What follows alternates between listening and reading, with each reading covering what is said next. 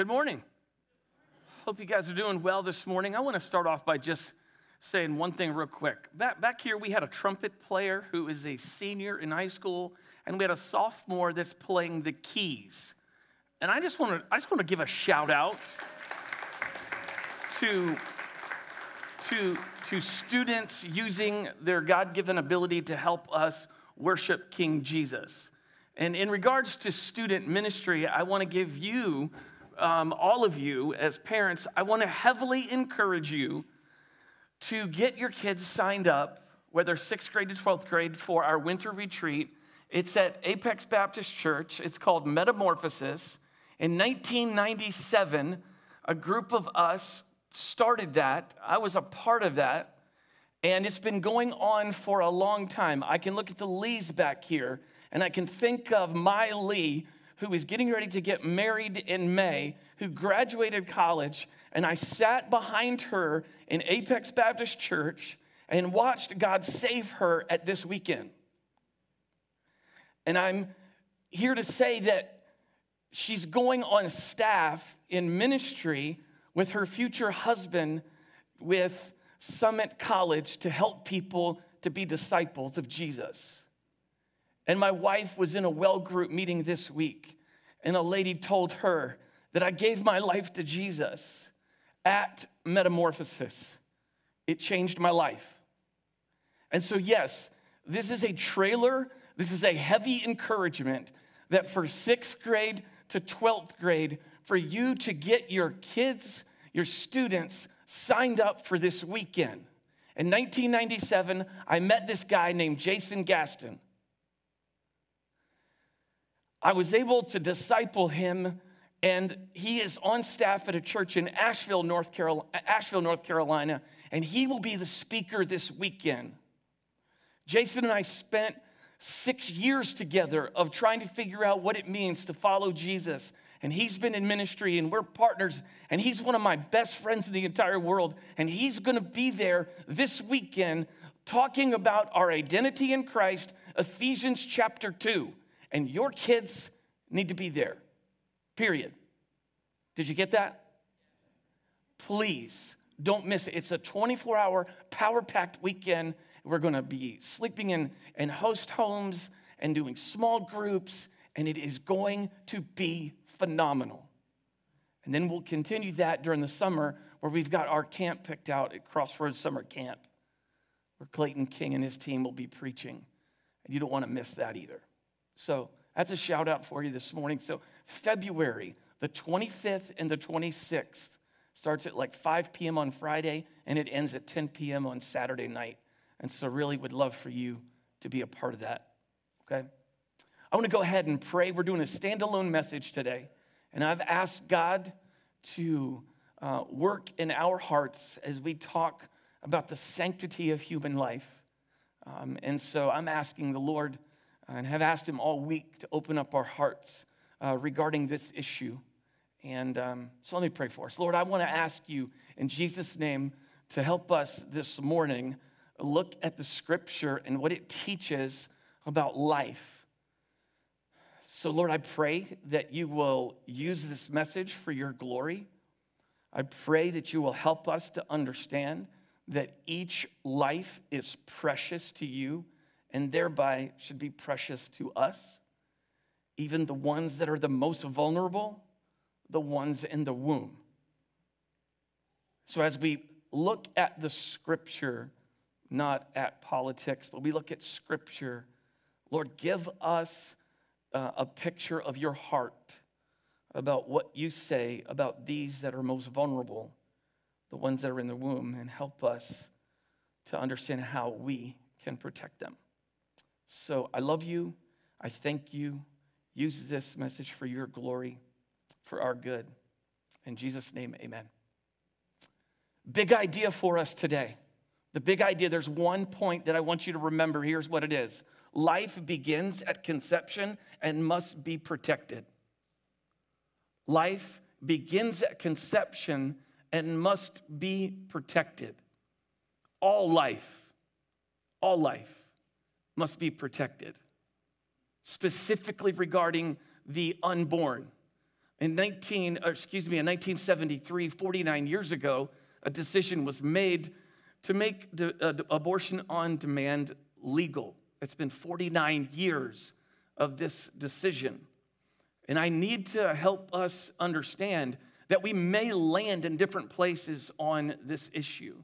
And I also want to make you aware that the Great Commandment says to us that we are to love God and love each other, even in our disagreements.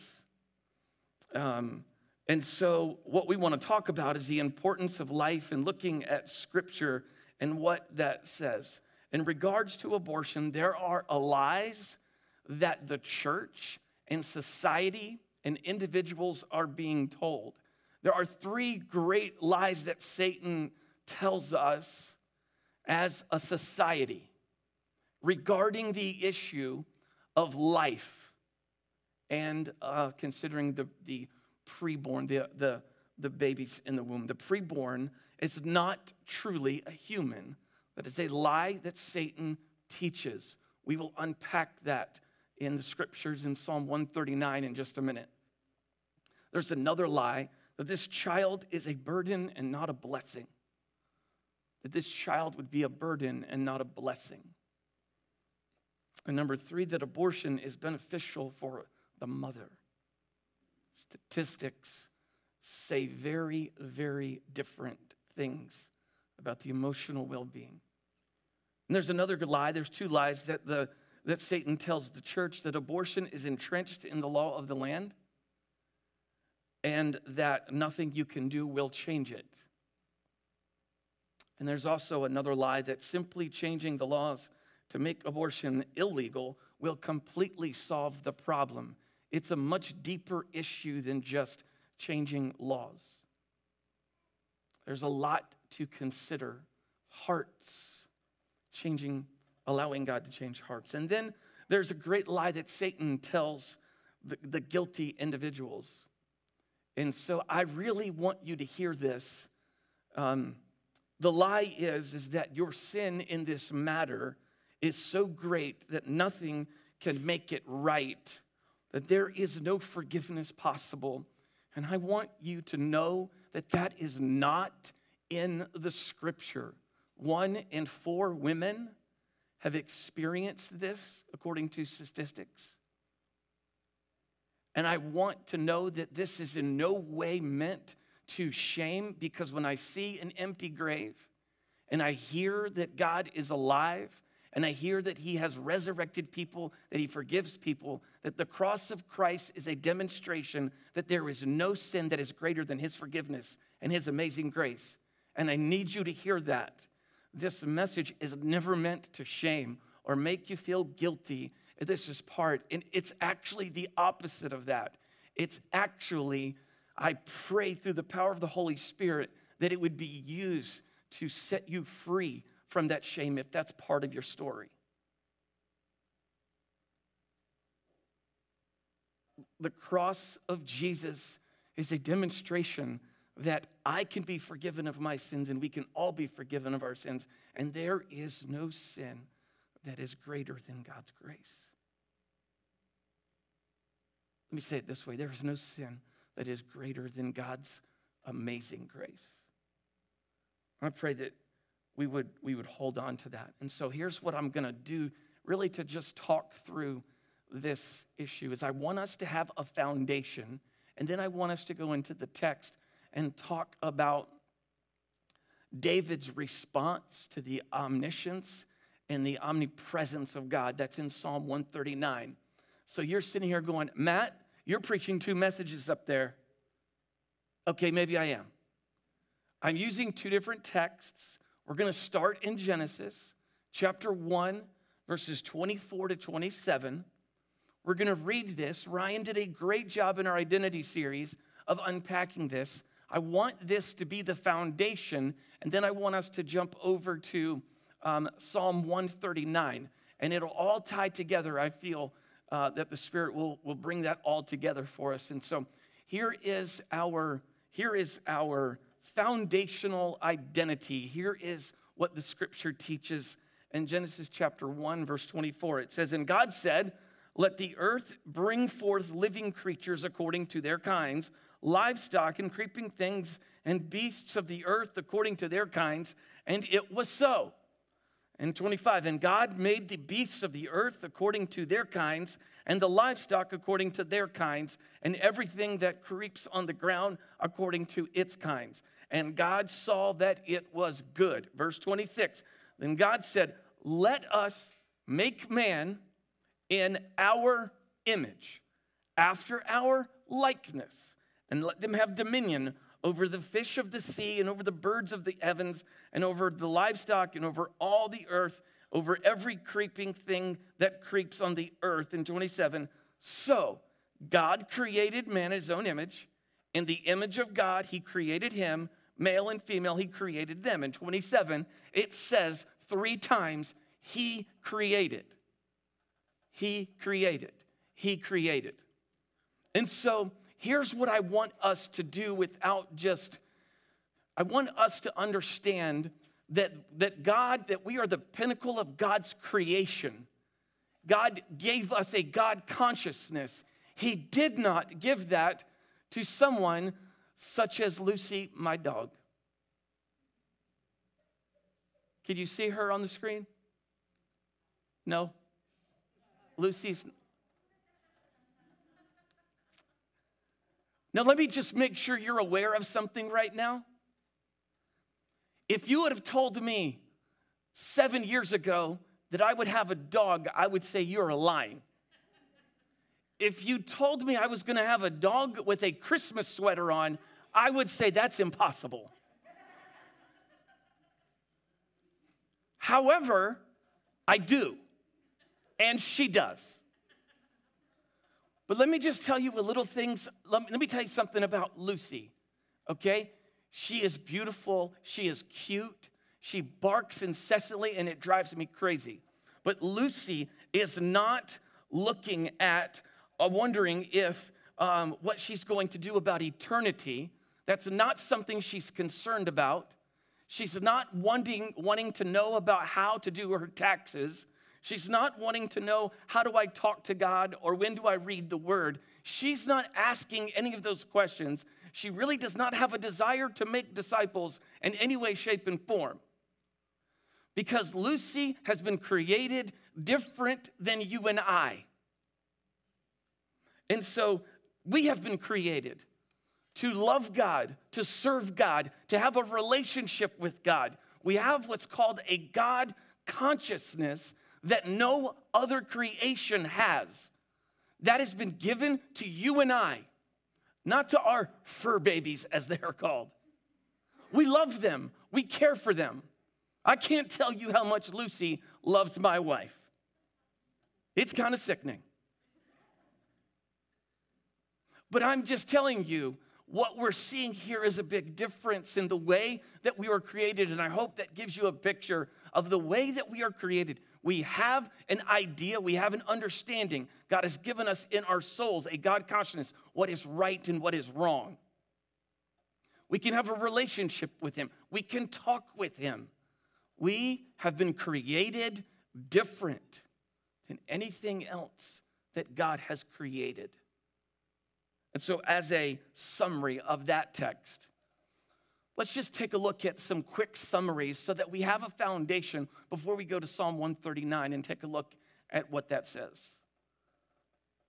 Some quick summaries. We are made in the image of God. It says in this, then God said, Let us make man. That's the Trinity, the Father, Son, and Holy Spirit. We are made, let us make man in our own image after our likeness.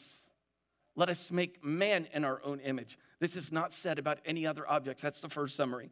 The second summary is that God has given us dominion over everything else. It says, and let them have dominion over the fish of the sea and over the birds and over the heavens and the livestock and over all the earth and over every creeping thing that creeps on the earth, including and especially Lucy. We're, we're, we're created different.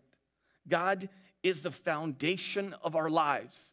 He is the one that defines who we are so therefore, he is the one who defines our identity or made in the image of God. That's what we talked about in the fall. And here's what it says So God created man, there's one created, in his own image. In the image of God, he created, number two. And then male and female, he created them. Francis Schaeffer said this as a quote to this verse It is as though God put an exclamation point here to indicate there is something special about the creation of man. And so that's our foundation, how we have been created in the image of God, that He created us. And that's who we are, and that's how He's been given us dominion, and that's our foundation for life. Now, it goes a little bit further when we jump in to the way David was living his life and how David came in to worship in Psalm 139. When we look at Psalm 139, we oftentimes see this psalm quoted about the issue of the unborn and how they are fearfully and wonderfully made. But I think it's important before we get to Psalm 139 13 that we really unpack 1 through 12 because it's unbelievable to the reason why David penned the words 13 through 17 and the 1 through 12 is going to help us to understand that. Are you with me? All right, so here's what it says is that in uh, Psalm 139, verses 1 through 6, I want you to see an attribute of God that we call the omniscience of God, or that God is all knowing. He knows everything. That's an attribute of who He is. He is all knowing. And here's what David says O Lord, you have searched me and known me. Omniscience, you know everything. Verse 2 You know when I sit down and when I rise up.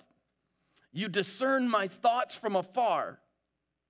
You search out my path and my lying down and are acquainted with all my ways. Even before a word is on my tongue, behold, O Lord, you know it all to, you know it altogether. Verse 5. You hem me in behind and before and lay your hand behind me, behind me, upon me.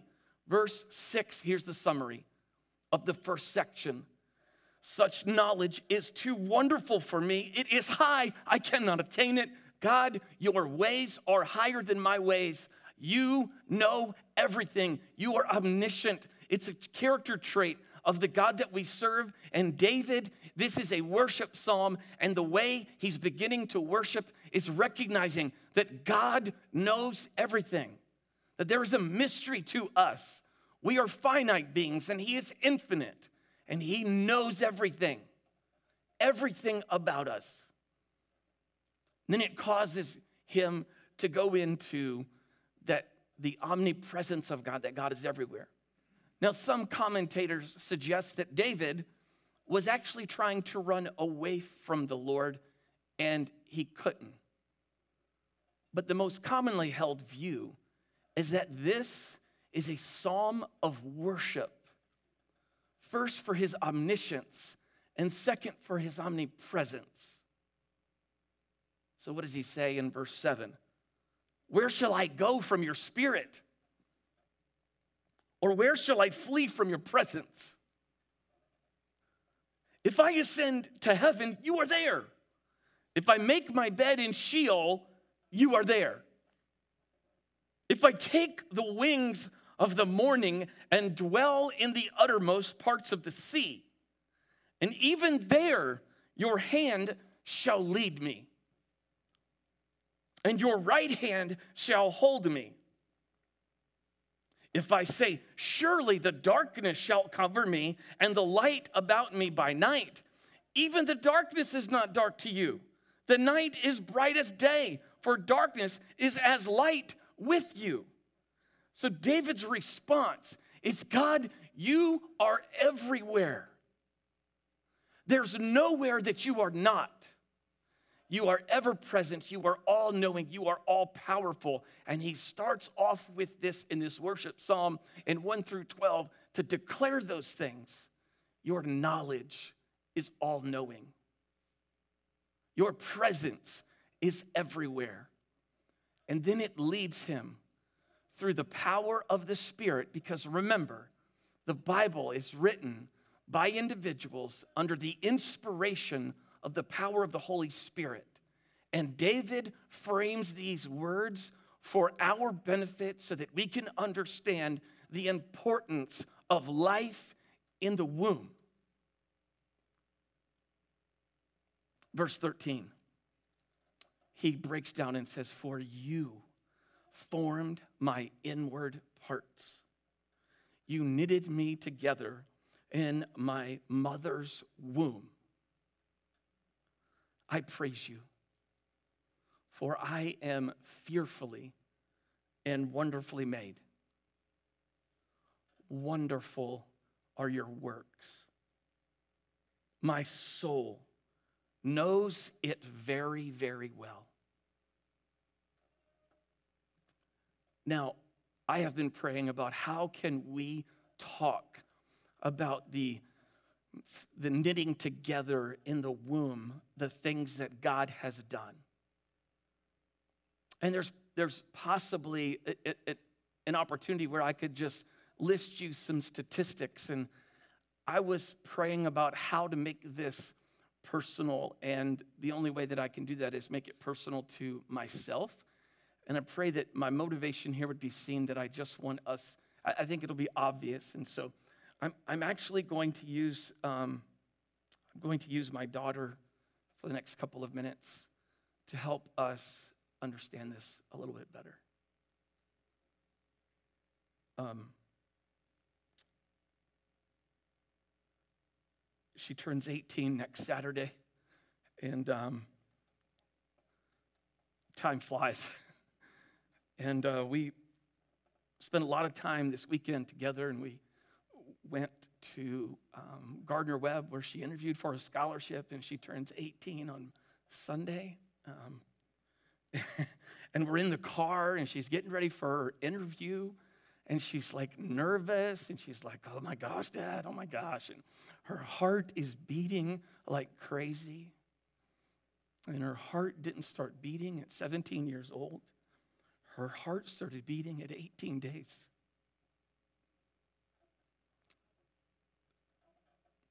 That's when her heart started to beat, when she was 18 days old. And this weekend, Molly um, her, her cut her finger, her finger was bleeding, and she needed a band aid.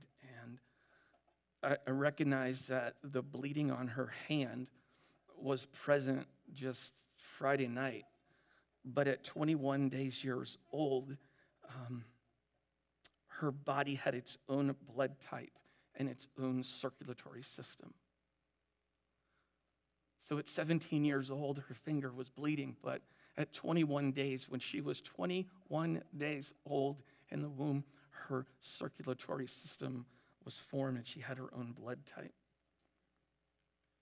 And it going to college and working hard in school and you work hard to get these grades and you get nominated for a scholarship and now you're going in for this interview and i'm just thanking god for the opportunity that she has and i realized that it didn't just turn on at 16 years old or 14 years old when she got to high school or went to school but that at 42 days 42 days old that the brain waves were recorded and reflexes were present.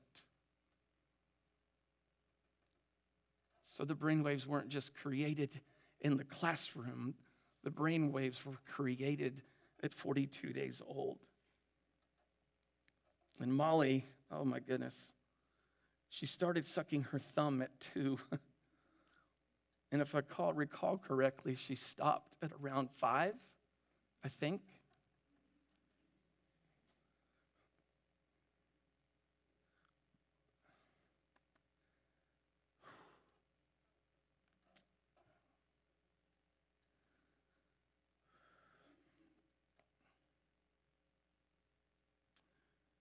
But she probably did that when she was seven weeks old because she could, and many do. She could suck her thumb in the womb at seven weeks. I'm looking at her right now and she's breathing. You're breathing, right, Molly? She has a respiratory system. Her lungs are developed. She can walk. The CNS, the central nervous system, has been created. And that's evident right now. But at eight weeks old, it was evident then.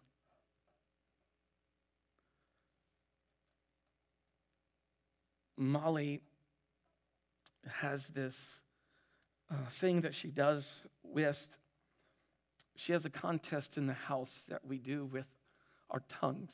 Let me just make sure. It's like, can you do this? It's called taco tongue. Okay? Or like folding your tongue up like that. So all of you are trying to do that through your masks. I can see that. You're like, can I do that? And we have two people in the family that can't do that, and we have the rest of us that are able to do that. And when Molly, when we're driving in the car, I, I grab her fist and I turn it over. Don't judge me. And I crack her knuckles. I grab her fist and I take her fist, I make a fist and I crack her knuckles. And we're driving down the road and she always takes her hand and she reaches over and pinches my nose. And all of that, her tongue and her fist and her fingers, were formed at nine weeks. They were formed at nine weeks. Molly just came home recently and had a pedicure and a manicure and was, Dad, look at my nails. Aren't they beautiful? And I'm like, Yes, they're beautiful. And those fingernails began when she was 11 weeks old. And Molly goes on vacation with Dana and I, and it does not matter where we go. We have been to Aruba and we have been to the beach and we have been locally, and it never fails that Molly has an affinity for chicken tenders. And her taste buds for chicken tenders was created at 15 weeks old. And on February the 6th, 2006, we like to be surprised. We've had four kids and we like to be surprised. And on February the 6th, 2004, I saw her for the first time. And I got, we didn't know what we were having, so it was either going to be Molly or Luke. And I got to announce to everybody on February the 6th, 2004, at Wake Med in Cary, that it's a girl and it's Molly Catherine Rice. However, that decision was decided at 16 weeks. But for me, I found out on February the 6th in 2004. And if Molly has a dream, she loves to tell you in great detail. But those dreams began at 17 weeks, where she was able, she was able to do that. And this past week, we went to an early graduation party with some friends, and we were there. And my daughter, along with the choral class, got up and she sang God Bless the Broken Road by Rascal Flatts with her senior choir. And I just sit there and I got my son on one side going, I hear Molly's voice. I hear my son there say, I hear Molly's voice. And she joined choir early on, middle school, high school church. But those vocal cords were created at 18 weeks, not in the ninth grade in choral class. And this summer, Molly had a prom with her friend, and she talked me into getting a balayage. Did I say that right? yes. So I took my daughter downtown Raleigh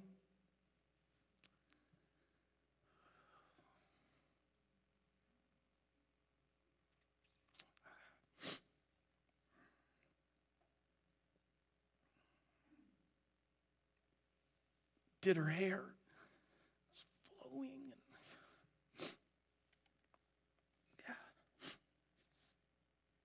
It saw her hair is all wavy and beautiful and colorful. And I just look and I'm like, oh my gosh, you're gorgeous. But the hair on her head was formed at 20 weeks. And at 24 weeks, more than half of births can survive. And so you're up here and you're going, Matt, you're, you're making this a little bit more emotional right now.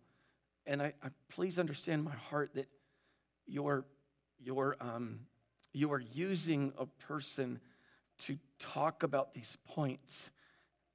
And that's my point. You understand what I'm saying? You're using a person to talk about these because I don't want them just to be statistics to us. I want them to see how real this issue is.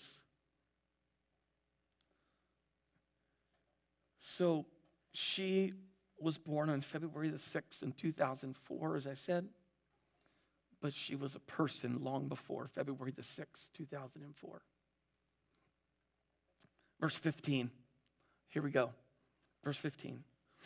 My frame was not hidden from you when I was being made in secret, intricately woven in the depths of the earth. Uh, um, uh, and then it comes down to verse 16, and 16 says that I have a plan for you. I have days for you, even before you came into substance. Listen, listen. Your eyes saw my unformed substance, omniscience of God in your book were written, every one of them. The days that were formed for me, when as yet there was none of them. God is declaring to those that He intricately weaves and puts together in the womb that I've got a plan for you.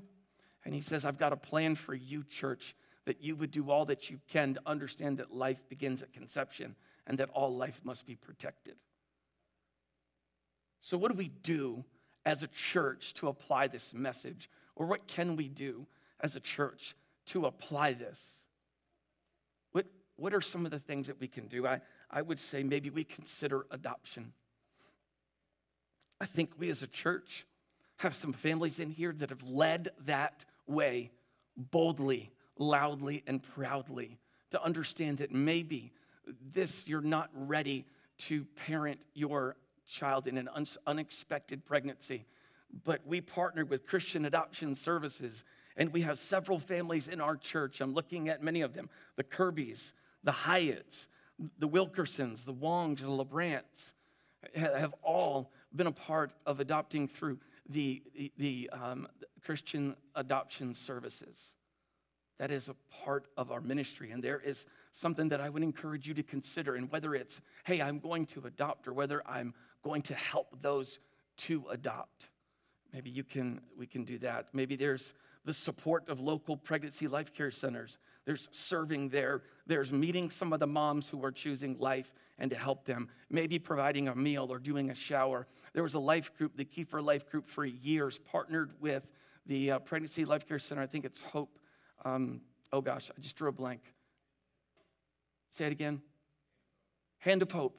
Hand of Hope. Um, is a ministry that we've partnered with in the past and you reach out to them and you take you adopt a birth mom and you help them throw them a baby shower or do meals for them and love them in a way that God loves them. Demonstrate that to them. And then there's also number 3 and you can reach out to the Bowmans for this is consider fostering. They've been certified as foster parents. We've had the Bowmans in the church who can help seek them out, talk about this. Every human life is precious what are we going to do as a church to understand that life begins at conception and they must be protected? And so, my question is, is what are we going to do? Unborn life is precious. Children with special needs are precious. When there's a diagnosis of Down syndrome, 67% of them are aborted. But if they are bullied on social media, the world goes crazy. We love them. Children with special needs are precious. Aging parents are precious. Even when they don't remember things. So we defend, we honor, and we give thanks because every human life is to be protected, is to be prized, and is to be held precious. Life begins at conception and must be protected. The question is, is what, what, what shall we do? What shall we do to uphold that and to live that out? Listen. May God, through the power of the Holy Spirit, move us to a place where we hold life dearly, all life, all, all of the vulnerable. May we look at those in the womb and may we stand up and do all that we can to cherish them, to love them, to protect them, and hold them precious, and do so because God instructs us to do so. I love you guys. Pray you have an incredible day, and I pray that the Spirit of the living God would encourage you, incite you, and draw out application in your own life of how we might, as a church, honor and sanctify and stand up for the sanctity of human life. You are a joy to my soul, and I love you guys. Let's pray. God, I love you, and I thank you for who you are. I thank you for the privilege that it is to be able to teach your word. I thank you for the opportunity to stand up and to use um, uh, this is a, a difficult topic in some regards. We simply don't want to be divisive, but Lord, we want to stand up for what you want us to stand up for. So let us stand up for the vulnerable in all ways possible. And Lord, let us stand up and protect those lives that are in the womb and do all that we can to help them and to help those parents, the birth parents. We love you, God. Trust your spirit to move in a way that only you can move. In Jesus' name, amen.